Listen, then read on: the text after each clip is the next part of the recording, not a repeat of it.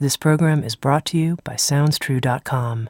At SoundsTrue.com, you can find hundreds of downloadable audio learning programs, plus books, music, videos, and online courses and events. At SoundsTrue.com, we think of ourselves as a trusted partner on the spiritual journey, offering diverse, in depth, and life changing wisdom. SoundsTrue.com. Many voices, one journey.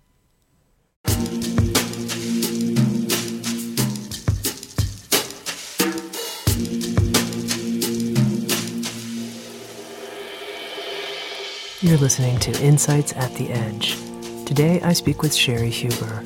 Cheri Huber is the founder of Mountain View Zen Center and the Zen Monastery Practice Center, both in California, and the author of 19 books, including When You're Falling, Dive, and a new book, What You Practice is What You Have, a guide to having the life you want.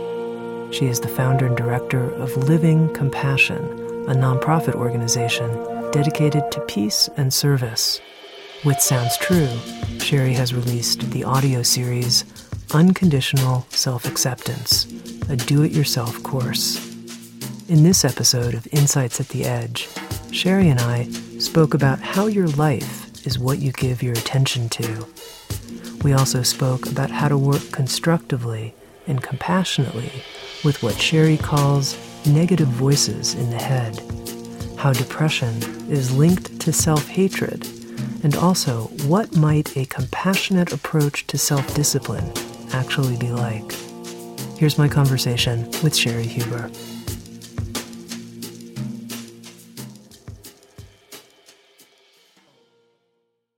Cheri, you've written close to 20 books, and I'm, I'm curious if you were able to describe the key themes that are like through lines that run through your books, what they would be. What do you think are the central themes? Well, the books are um, all designed to support people in the process of waking up and ending suffering. And they're really kind of a, a roadmap of where I've gone with this. So I started out looking at various issues that seem to arise in most people's um, meditation practice in that process of, again, attempting to wake up and end suffering. And as I went along, um, I had a growing sense that the main thing that was happening for people is that they were not allowing themselves to end suffering uh, because they didn't feel deserving or worthy of that. And so, about halfway through the books, um, I wrote, uh, regardless of what you've been taught to believe, there's nothing wrong with you. And it uh, speaks to the, the self hatred that so many people live with, the, the voices in the head uh, that, that focus on what's wrong in life and what's missing, and uh, mostly always come back to it's something the person is doing wrong. Uh, that's the cause of everything that isn't working in life. And that was really a turning point. So since then, um, most of what I've done has been focused on in that direction of assisting people to recognize, oh, excuse me, recognize what goes on in their head, recognize that there's a conversation in there, that it's not a supportive conversation for most people, uh, and that there's a way to um, extricate ourselves from that conversation. So at this point, pretty much all of my work is focused on uh, going beyond uh, the limitations of a conditioned mind, being able to step into freedom and joy that life actually is when we're not giving our attention to a conditioned, um, egocentric reality. Now, I know one of your books actually carries the title, There is Nothing Wrong with You. And I remember when I saw that for the first time, I thought it was such a powerful teaching. So, just that sentence, there's nothing wrong with you. I can imagine people listening and saying, oh, well, why don't I tell you the list of what's wrong with me? Yes. I mean, I'm yes. I'm overweight. I'm getting old. I don't have as many friends as I. I mean, I could go on and on and on. What do you mean, Cheri? There's nothing wrong with me. Yeah, well, and I, since that book came out, I've I've gone the next step, which really kind of pushes people over the brink, which is there's nothing wrong. period. Not only is there nothing wrong with you or me or them, there's nothing wrong with it. There's just nothing wrong. Uh, there are lots of things we don't like, uh, be- mostly because we've been conditioned to believe that there's something wrong with them. Um, and we get stuck in that loop a lot. But the fact that I don't like something or that I would prefer that something be another way is not the same as it's wrong. So, you know, people will regularly ask, well, you know, what what what is the point of all this? What the heck are we doing here? And right after I say, well, now of course I have no idea. Um, what I speculate is that it seems to me that what we're doing here is answered rather perfectly by this is our best opportunity to choose compassion no matter what. And of course, there's no uh, more intimate experience of the need for compassion than with ourselves. You know, we we know ourselves better than anyone. We know most uh, intimately and clearly what has happened to us, how how uh, you know how we've been hurt, and um, what we struggle with, and the voices in the head, and so if we can extend compassion to that human being that we know so well, we have a possibility then of recognizing what goes on for just about all human beings, and the compassion uh, simply grows. And as it grows to include human beings, it grows to include the rest of life and this beautiful planet that we live on, and like that. You know, as I'm listening to you, it, it occurs to me that you believe, and, and I'd love to hear your take on this, that our suffering is a choice in some way, a choice we're making and a choice we could stop making if we wanted to. Is that correct? Well, uh, yes. Although you know, if if we could have a whole discussion on choice, but it, I do. It is my experience that it's something we're doing. That it, it's an action. Suffering is an action. It's it's something that is added to life, and so we can stop doing that anytime we want to. Now, of course, if we when we say that, it can sound like I'm presenting something that I think is easy, and I don't. I think it's simple, uh, but what people have to be willing to go through in order to drop suffering is uh, impressive. Yes. Uh, so the way I talk about it is that um, pain is inevitable. We're in we're in form, and um, and pain is inevitable for every for all sentient beings. Um, it's just it's just how it is. Suffering is what happens when we want something to be other than the way it is. So the moment we kind of step outside of life, move into that oppositional position, have a better idea about what should be going on, I'm in resistance to how life is, I'm going to suffer as a result of that. And I don't need to do it. you know, all the so much of the agony that we go through as human beings is a result of listening to a conversation in the head that says, no, this is not okay, this is not right, you shouldn't be this way, they shouldn't, that shouldn't, um, it's wrong, don't. And um, without that conversation, the suffering really does just fall away. So, what do you suggest to people when they have that conversation in the head? Maybe it's about there's nothing wrong and they're looking out at the world and they're saying, you know, Cheri, I'll tell you what's wrong with the world. I mean, I've got a long list here of, you know, incredible acts that I think are wrong. Or there's nothing wrong with me. And the conversation in the head is, I'll, I'll tell you, you know, my litany. What, what do I do about that conversation? Well, this uh, that's why I'm so excited about this new book. What you practice is what you have. Uh, so for years, until people just started rolling their eyes every time I would say it, um, I would tell people the quality of your life is determined by the focus of your attention. So whatever your attention is given to, that's what you're going to have as your life. And when people stop and, and look at it a little for a couple of minutes, they they can actually get it. You know, if if I give all of my attention to worrying, I'm my life is going to consist of worrying. we're taught to believe that if I worry enough, I'm going to hold all of the bad stuff at bay and nothing bad is going to happen to me and it feels like control. But really, all I get is a life of worry and stuff still seems to happen to me at the same rate. So people can get that if I'm focused on um, I'm too fat, then my constant life experience is I'm too fat. You know, I could be somewhere where it doesn't even matter what I weigh, and my life is still being made miserable because my attention is focused on a voice telling me I'm too fat. So attention is the is the secret. I mean, it's the it's the key to the whole thing.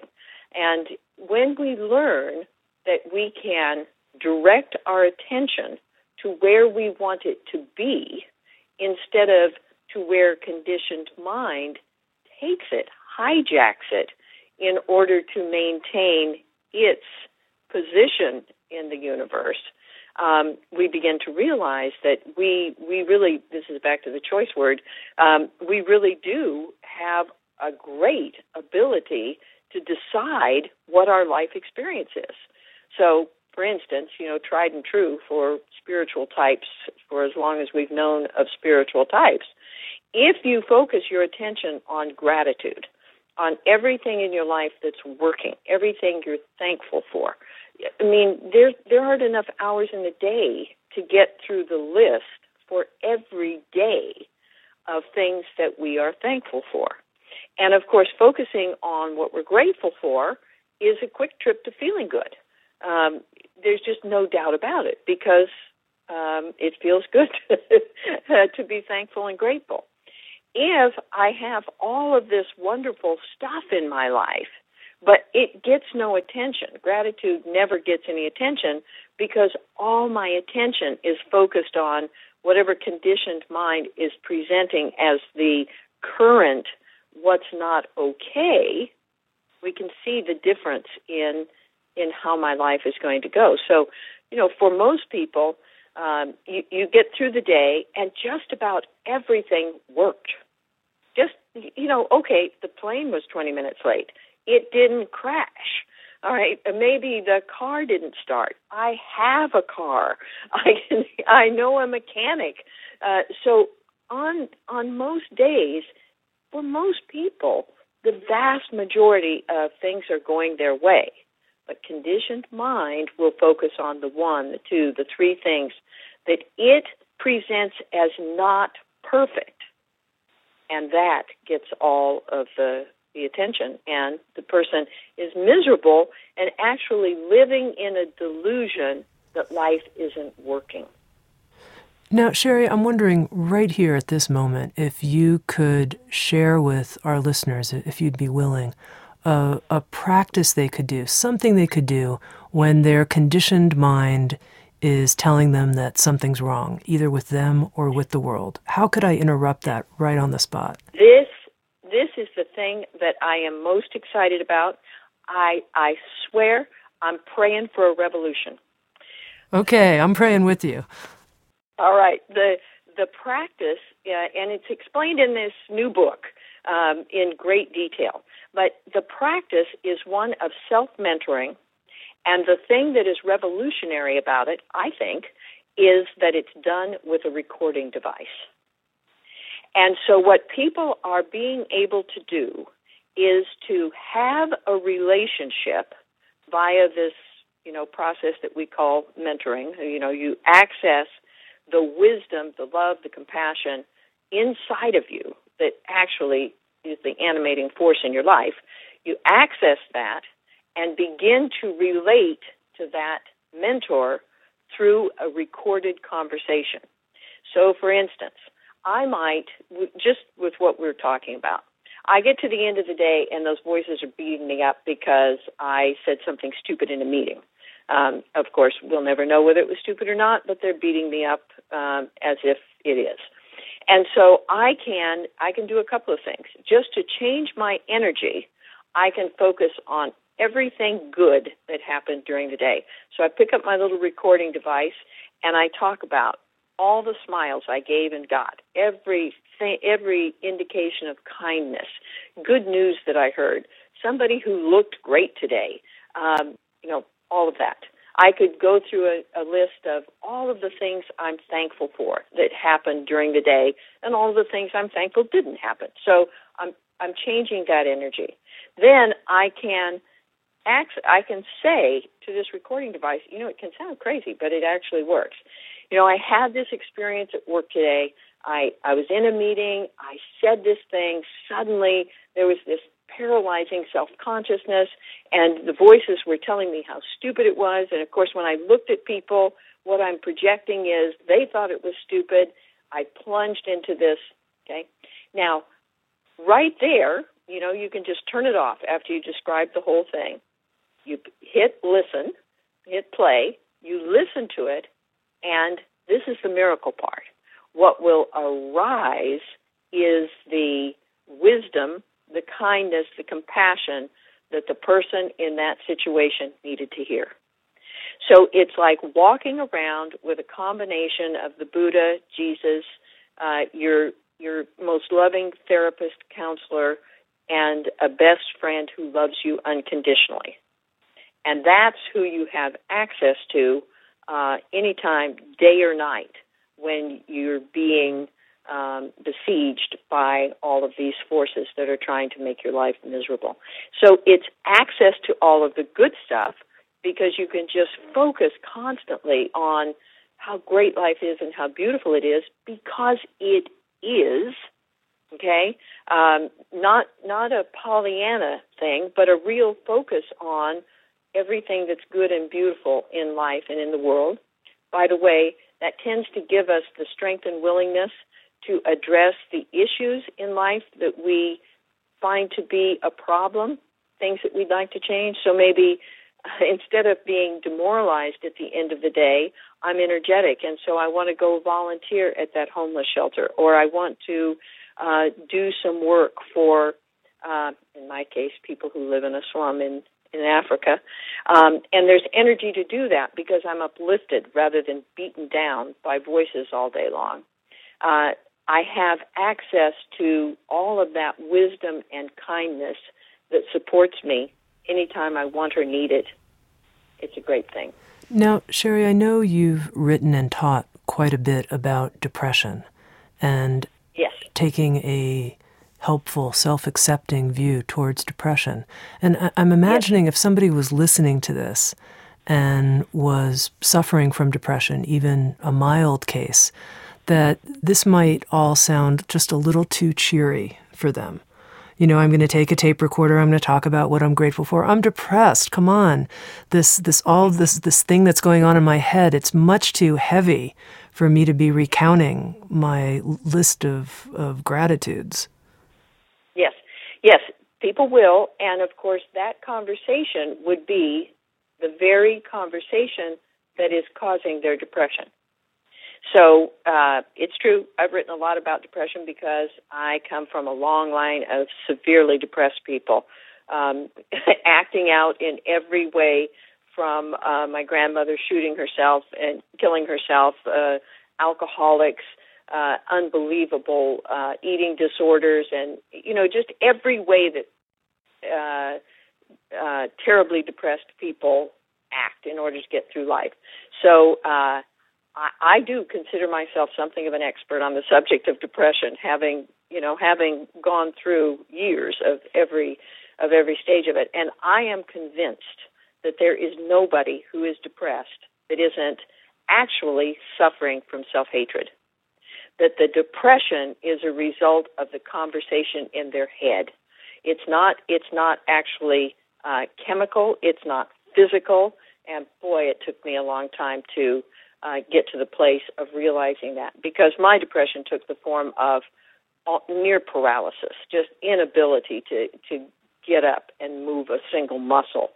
Um, and it, what I discovered is when I have a conversation in my head from somebody who loves me unconditionally and is supportive of every effort I make, essentially, as you said, you, you know, it, somebody who's cheery, in the sense that of you can do this. It's fine. that's great. You know, just make an effort. I, I'm right here with you. We're going to do it every step of the way. You're doing great. It's fine. People are able to do things um, even with an identification of severely depressed that is absolutely rocking their world. Now, Cheri, I know you've been a Zen teacher for three plus decades, and I'm curious, did you become interested in Zen while you were depressed? And, and how did this all work in your personal life, your interest in meditation, and then your breakthrough to this place of self acceptance? Well, uh, of course, now um, yes, it's been a it's been a long journey, and as I'm fond of pointing out to people, uh, I was depressed before it was popular, uh, before there was a label like manic depressive, before there were drugs, and I consider myself incredibly fortunate that that's the case. So the route that I took was like my grandmother, um, uh, picking up a gun, but I, you know. Uh, as I kid about it, my aim wasn't as good as hers, and so I lived through the attempt. Um, and it was coming back from that uh, that that caused me to uh, try to figure out if there was something somebody had going on that could make me want to live another day and not just try to get my hands on another gun. And so I went through, you know, I studied philosophy, I studied religion. When I finally got to Zen, uh, I I it just clicked. I just knew that these folks. I didn't know what they were talking about, but I knew that they knew, and I knew that they knew what I wanted to know, what I needed to know in order to have a different life experience. And so I set about finding a place where I could train and practice. When I went there, I didn't go there with any idea at all that it would affect my depression. Uh, I just went for the training um, because I, I I wanted to be a Zen monk. And it was while I was in the monastery that my teacher began to work with me in the with these kinds of uh, practices. Not the recording, obviously, but um, he began to uh, uh, help me to use awareness against the the depression, and uh, that was the first. Can you say more about that? What do you mean? Well, for instance, and again, now keep in mind this was a long time ago. Now it's fairly understood, uh, uh, widely understood, that exercise affects depression. It wasn't known then. And so one of the things that he had me do was to exercise. He had me change my sleep patterns because depressed people have different sleep patterns than uh, people who are not depressed. And so in in changing these behaviors and examining at a really uh, minute, uh, microscopic level exactly what was going on with me, I could see how the triggers happened, and I could make, uh, I could go in a different direction when that trigger happened. So, in other words, when I would feel my energy drop, instead of sitting on the couch and going into a conversation about, oh God, no, here it comes again uh, I'm going into a depression. Oh my God, what am I going to do? Uh, I would I would start exercising, and so I would I would go outside and I would go for long walks and I would be in nature and I would I would uh, you know feel that energy of being in nature and my body moving. And what I learned was that the depression was not a result of not enough energy. It was the result of too much energy that was imploding and shutting down the system. So I learned how I could monitor that uh, experience and be able to maintain a level of energy uh, that supported me. So that's the that's the way awareness practice works with it. I mean, I I learned to watch how the energy fluctuations in my body uh, went second by second by second by second, and I would be responding to those various fluctuations. Now let's unpack one thing you said a little bit. You said that there was too much energy in your yes. body and that your body would then shut down. I mean normally I think when people yes. are depressed they feel like they don't they don't have energy. So so you attune to that. What do you mean there was too much energy and what created the shutdown? So my my form is is manic depression. So if if there had been this diagnosis then I would be diagnosed as bipolar. And so I would go from huge energy, um, just you know, just wild, wacky. Uh, don't sleep for days on end, and just have more energy than I knew what to do with. Uh, into these, then into these states of not being able to get up out of the chair and walk across the room. And I realized that, I mean, it sounds silly when you, you know, when you think about it, but until until you've seen it, it's it's terribly mysterious. So how did I get from manic to depressive? And of course, the way I did it was that the energy system collapsed. And the first time I watched it collapse, watched it go from all of that energy just rocketing around in my system to no energy whatsoever, I, I saw what happened. And that's how I knew that it would be possible to begin to um, it's not it's not manipulate the energy, but it's to uh, monitor it in a way that takes care of the system instead of um, you know turning it over to again to conditioned mind to talk about what's going on with me. Mm-hmm. Now, you also made this interesting comment that you would posit that self hatred is always at the root of depression or is one of the key roots of depression. Now, that's based on your own experience working with other people? Yes, certainly for my own. Now, you know, you keep in mind when I was figuring all this out about depression, I didn't know yet about self hatred. So there were those voices, certainly, uh, but I didn't have a way then to think about them or talk about them. I just thought it was me thinking, which is pretty much what most people that's that's pretty much the orientation that most people have to it. You know, it takes a long time of watching, of paying attention to realize, wow, that is a voice in my head talking to me, and that voice in my head really doesn't like me, doesn't talk to me in nice, supportive ways. So I was just going through the depression piece of it without that knowledge. If I had had that knowledge then, it would have been you know, very helpful, but I, I don't know that anybody had that knowledge then. So, yes, I have never met anyone, and since I wrote a book on depression and spirituality, I work with a lot of depressed people. Um, and I've never met one of them who didn't suffer from severe self hatred. Now, I don't know whether I just meet a particular segment of the population or self hatred is as rampant as I think it is in our culture. Um, but there's a lot of it uh, that people are living with. And so people, it will take various forms. So some people are depressed. Some people have uh, eating disorders. Some people have problems with alcohol. People have all sorts of manifestations of attempting to cope with all of the abuse, the internal abuse that goes on.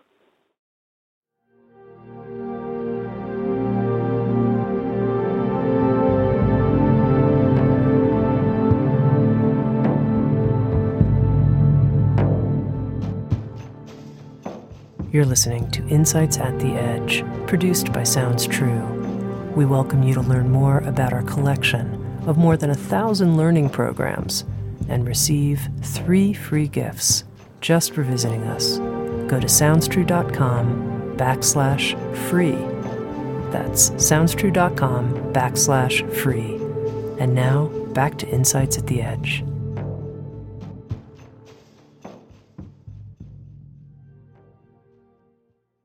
Now, the series that you recorded with Sounds True is called Unconditional Self Acceptance. And I can see that to use this technique, the tape recorder technique, where I'm suddenly talking to myself in a loving and kind way and being my own mentor and dear friend, that that's a very powerful step to make, and that that's a step in the name of unconditional self acceptance. But it seems like there's a big kind of gap, if you will, like a moat that people need to cross to get to the place where they're even willing to turn the tape recorder on and make that kind of act of love towards themselves. So, so how do you help people cross that divide? Well, one of the things that I'm most excited about with this work, because as you've indicated, I've been doing this for a long time. So, you know, there are a lot of folks who've been kind of going along with me every step of the way.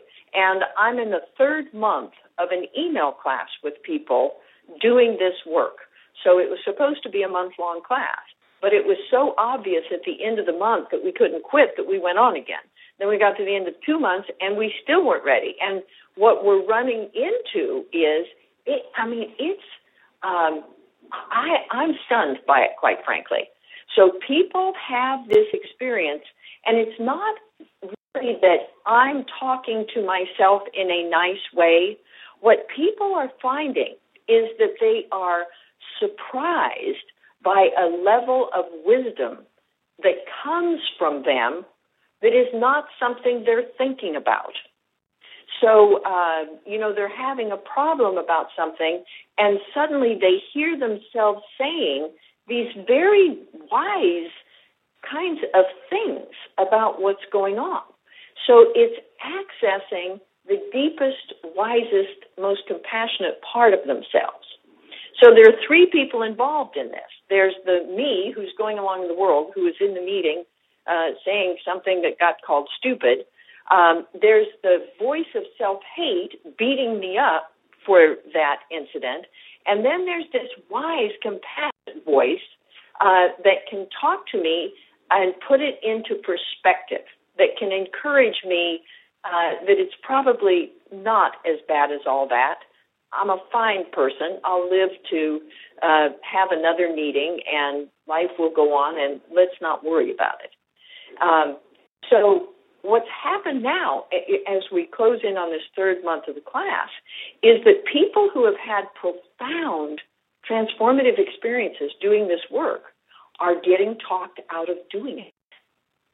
So what they're what they're running into, it, it, a moat is good, but it would kind of be a moat filled with fire. Um, that there's just a level of resistance from conditioned mind, from ego, that is staggering, that would would actually stop them from doing something that they know will end their suffering. So, you know, I don't know about you, but for me, um, the idea of ending suffering was kind of a hope and a dream. You know, the Buddha said it's possible. Uh, I accepted that, so I'm going to work really hard at that. But is it going to happen? I I don't know. And then to have an experience, say you're going along meditating and suddenly all the lights come on and you see how it works and you realize what's possible and then to listen to a voice that talks you into quitting meditation, that's a sobering reality to confront. Well, and I think that's my question whether that resistance comes more about doing the process at all, or whether that resistance comes once you're deep in the process and you start feeling the changes that are happening and then some kind of firewall is erected, how do you suggest people work with their resistance to unconditional self acceptance? Fortunately, you know, Buddhists take a really uh, long view of things. And so I, I don't get, you know, terribly urgent. I, I think about what I do as planting seeds. You know, if if people open to the possibility that they that suffering can be ended, that's huge. Uh, if they get a sense of that there's a process, a practice for accomplishing that, so they know there's something there when they're ready, uh, that's enormous. And uh, if people do the work and realize the possibility that is available to them and watch themselves choose not, that's illuminating as well. So I'm just hoping that that what happens as this, because I, I, think this this process is going to enter our culture uh, the way an awareness of the voices of self hate has entered our culture. Um, and uh, so more and more people will be able to do the experiments, avail themselves of it. For some, they it will be the thing that moves them through this resistance that they've faced all their lives. For others, it'll just give them a clearer picture of the resistance that they're up against, and you know we'll kind of all all move along down the path to awakening, pretty much as we always have. But just to understand more, I know you've looked at this and, and deconstructed it and untangled how our thoughts trap us and, and bind us in so many different ways. The person who is perhaps resistant to make that first move to even pick up the tape recorder. And they're just like, you know, I just, I'm feeling too bad about myself to even do that. What do you think is keeping that person stuck? What's your sense of it? Well, I, I think it's the uh, old what I call egocentric karmic conditioning. It's the illusion of oneself as being separate from life. And that that illusion of a separate self is attempting to protect its uh, place. You know, it it it only appears to exist when we give it attention. So, as you know very very well, um, it, it doesn't exist in the present. And that's why that illusion of a separate self doesn't exist in the present, which is why every spiritual person on the planet is encouraging us to get into the present. In the past, in the future, when we can get talked into a conversation about the past or the future, then the ego seems to be the most real thing in the universe when we get present, when we're here, we feel that interconnectedness with all of life. Problems fall away. Uh, there isn't anything wrong. And so the ego is in a constant battle to keep its position at the center of the universe. And I, that's, you know, to me, that's what people are up against. The, the, the most difficult part for people is that they think that's who they are so when people are listening to uh, a voice in their head say, You are so stupid, they don't realize that they're listening to a voice that's calling them you. They think it's them just thinking. So when when a voice kicks in about I can't believe that she what a you know that kind of conversation, they think it's them and feel bad for those thoughts. Yeah? So uh, trying to get people to see that that identity, that changing identity that likes this, doesn't like that, wants this, doesn't want that, is constantly dissatisfied, uh, is not who they are. Because most people are not clear enough about what their authentic nature is, what it feels like, what it, what it does to know that that's who they really are. And of course, the conditioned voice, when they do have one of those moments, you know, you step out onto the top of that mountain and you look out across all of that beauty and your heart opens and you're just, you know, you just want to fall down and kiss the earth because it's so beautiful. That conditioned voice is going to say, oh, please get over yourself um, you know, that has nothing to do with who you are. You need to worry about your job. You need to worry about your marriage. You need to worry about your kids. You need to lose some weight. And heart closes down, and we go back to life with the ego. Mm-hmm. So this is key. What you, what you're saying is that we really have to see and recognize that this voice in our head is not actually who we are. It's just a voice. Yes, it's just a voice. It's it it's a voice that uh, is part karma, part social conditioning, and it uh, takes the you know it fuels this illusion of a personality that is separate from life. And now the students who have been studying with you for three plus months, who have this new form of resistance surfacing, we've undone some of this, started to be kind, started to mentor ourselves, but no, no further. This is as, as far as it's going to go. What's your understanding of that? What do you think's at work in those cases? Well, I, I think what we're up against is huge.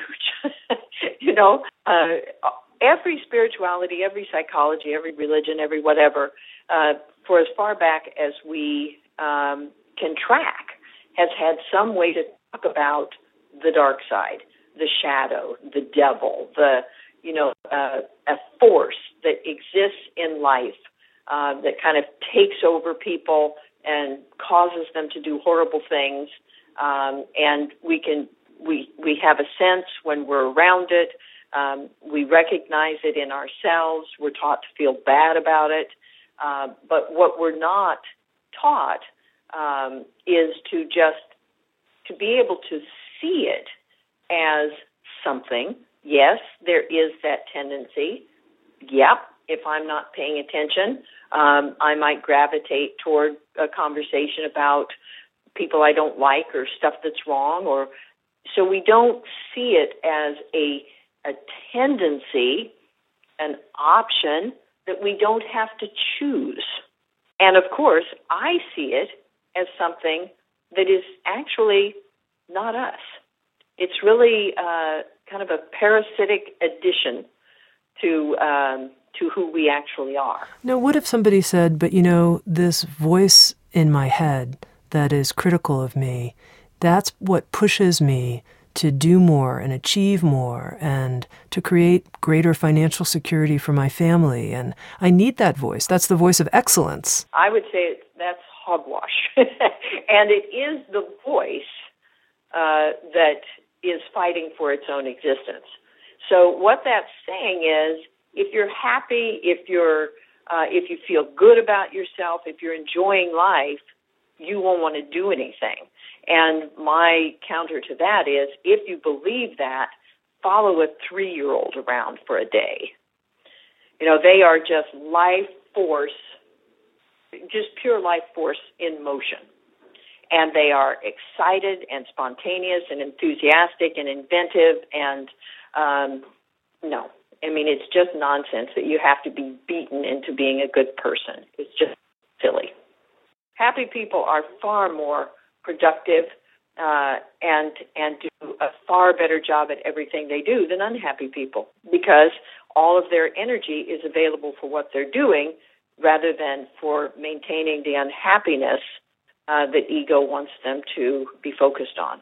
At this point in your life, Cheri, do you have bouts where you hear a voice in your head that's quite negative? And do you resort to actually using techniques or does it just not even come up anymore for you? Oh my goodness. Uh, no it doesn't come up. And um, that's not to say it wouldn't you know I, I mean i'm i'm not through yet. So i have no idea what might come up for me uh, at this point in my life it doesn't and part of that i i sometimes think is because I spend so much time with other people's voices, you know, that um, when I'm not in that mode, I have no interest in entertaining any of that. And I do this recording, uh, listening technique every day of my life. I love it. In fact, uh, I I was um, uh, I had dinner with my daughter recently, and you know when your parent does something like this, it's usually not high up on your list of activities to pursue. Um, I mean, she likes what I do and thinks I'm a nice person, but it's not like she reads every book that I put out. And uh, she's having a kind of a hard time, struggling with some stuff in her life. And I said, well, you know, I want to tell you about this new thing that I I'm doing. And so I explained to her how to do the recording and the listening and that sort of thing. And uh, she called me the next day and said, okay, I get it. I'm an addict and um, she texts me, you know, every two or three days to say, "Oh my God, I mean, this is this is getting me through. This is uh, this is this is changing my life." So, yeah, I, I I will. I hope I do this every day of my life for the rest of my life, just because it's so darn much fun. You know, I was uh, supportive, Cheri, of course, in having a revolution where people do this. And at the same time, it feels like a big step to me to actually get a tape recorder and start recording both the complaints I have about myself and then a voice of kindness. Toward, it feels like a big step. So I'm wondering if you could offer our listeners an interim step for the person who's not ready yet to get the tape recorder. Well, not really. I mean, uh, you, you know, people do a lot of of other things, but the thing that I wish people would do, um, well, okay, maybe this is an interim step. Instead of believing that there is something that they don't want to do, aren't ready to do, don't feel capable of doing, that would that would possibly make a difference in their lives, I would ask them to examine that belief. So, for instance, uh, if you, if I had a small child who had some sort of uh, condition, whatever that is, uh, well, my my granddaughter has uh, Asperger's syndrome. Uh, there's nothing that her family is not going to do in order to support and assist her. Nothing, nothing, right? It, we're not going to say, "Oh, you know, that feels too hard." But I, you know, I just don't feel like I'm ready to take that on. So, if that's the case, if we can see that that's how we would respond to someone that we love, you know, nothing is too hard, nothing is too good. You know, I will make any effort to make this work for somebody I love. Then how can we, with any kind of good conscience, say, but, you know, I won't make that effort for myself? And believe that there's anything but self hate operating there. Now, I know the series of audio CDs that you created with Sounds True on unconditional self acceptance, you took people through a lot of different guided practices and exercises. And I'm wondering if you can give us a sense of that approach of actually listening to a guided practice and how that can be helpful in this quest for self acceptance. Here's what I think about that. Um, so when I first started doing this, I thought, okay, well, I'm out of work because once people get the hang of doing this, why would they why would they want to do anything else? But what I've realized is this really opens the door for being able to do the rest of the work. So one of the things that we uh, talked about in that particular uh, unconditional self-acceptance series is aspects of the personality. You know, we have all of these different parts of ourselves that run around inside, and they all use the name I, and they have all these different things going on. Um, and it, and people kind of don't know what to do with that. You know, you wishy washy. You need to make up your mind. You know, you need to be consistent, and they've got all these different things. Okay, so if you're trying to do the work of of uh, making peace with all of the aspects of yourself, and and what's running the show is self hatred it's not going to go well. If you're trying to do a meditation practice and your meditation guide is self hatred, it's not going to go well. So, to me, doing this self mentoring and then being able to pick up something like that, you know, uh, uh, retreat in the box, that that series of exercises, now it's actually beneficial. Now it's leading away from suffering instead of the potential for it to lead towards suffering. You know, it, I mean, there are just so many people doing great spiritual uh, work in this world, you know, offering every kind of assistance to people. And almost all of it gets approached through the lens of self improvement. There's something wrong with me. I need to figure out how to fix it.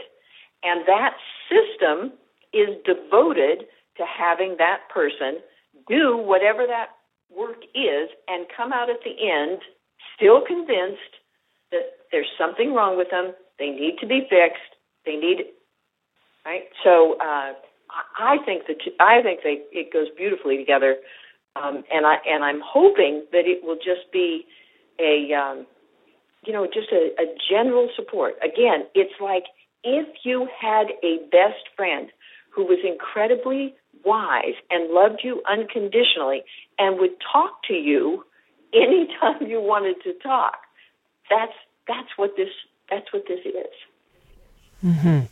Now, interestingly, I know you wrote a book on a compassionate guide to self discipline, how we can approach our life. You talked about how it doesn't have to be about self improvement. Some, you know, obviously we can't whip ourselves into getting the tape recorder out at night and being kind to ourselves. So, what is a compassionate approach to self discipline? Well, to me, it is that same. You know, if you have the the the kindest person in the world guiding you. So the kind of the philosophy is, I love you exactly the way you are, and I'll help you be any way you want to be.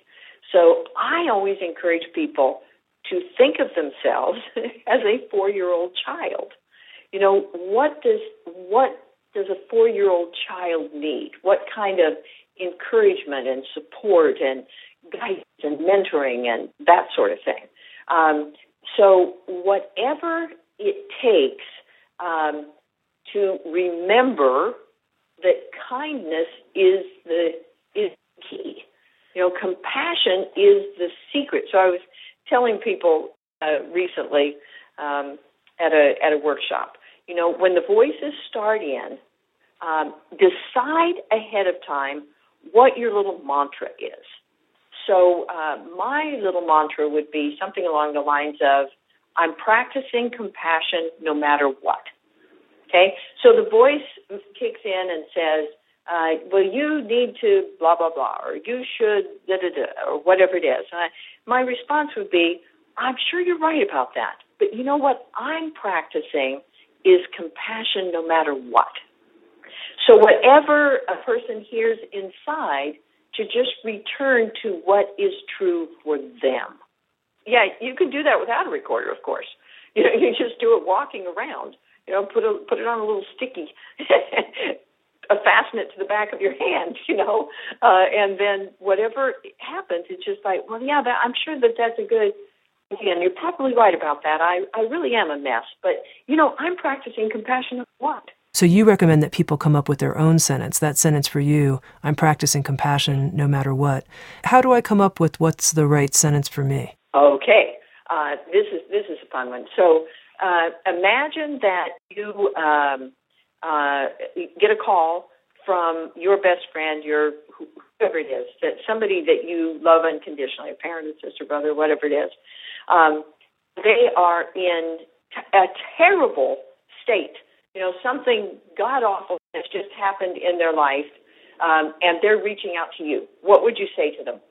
Mm-hmm. So I answer that question, and that comes up with the sentence for myself. That's right, because what you say to them is what you need to hear we always offer to others what it is that we need for ourselves. So I, I watch myself walk around all the time saying, it's okay. It's okay.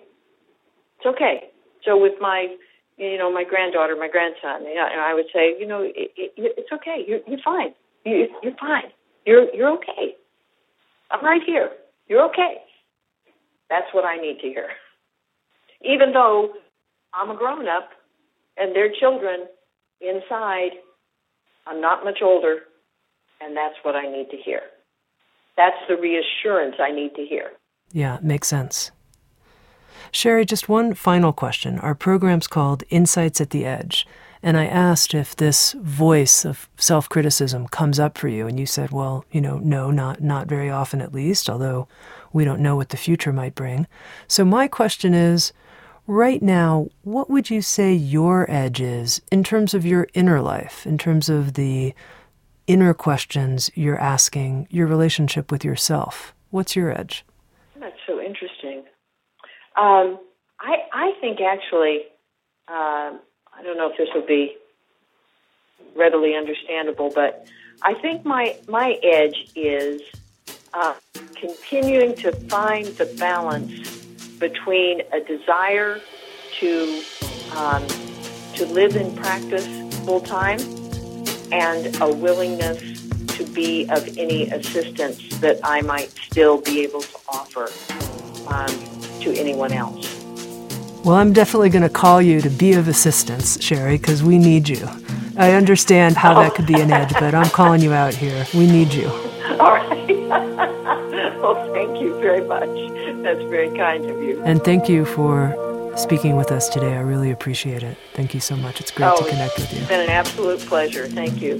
Cheri Huber has created what she called a retreat in a box. It's a series of guided practices and teachings on unconditional self acceptance, available through Sounds True.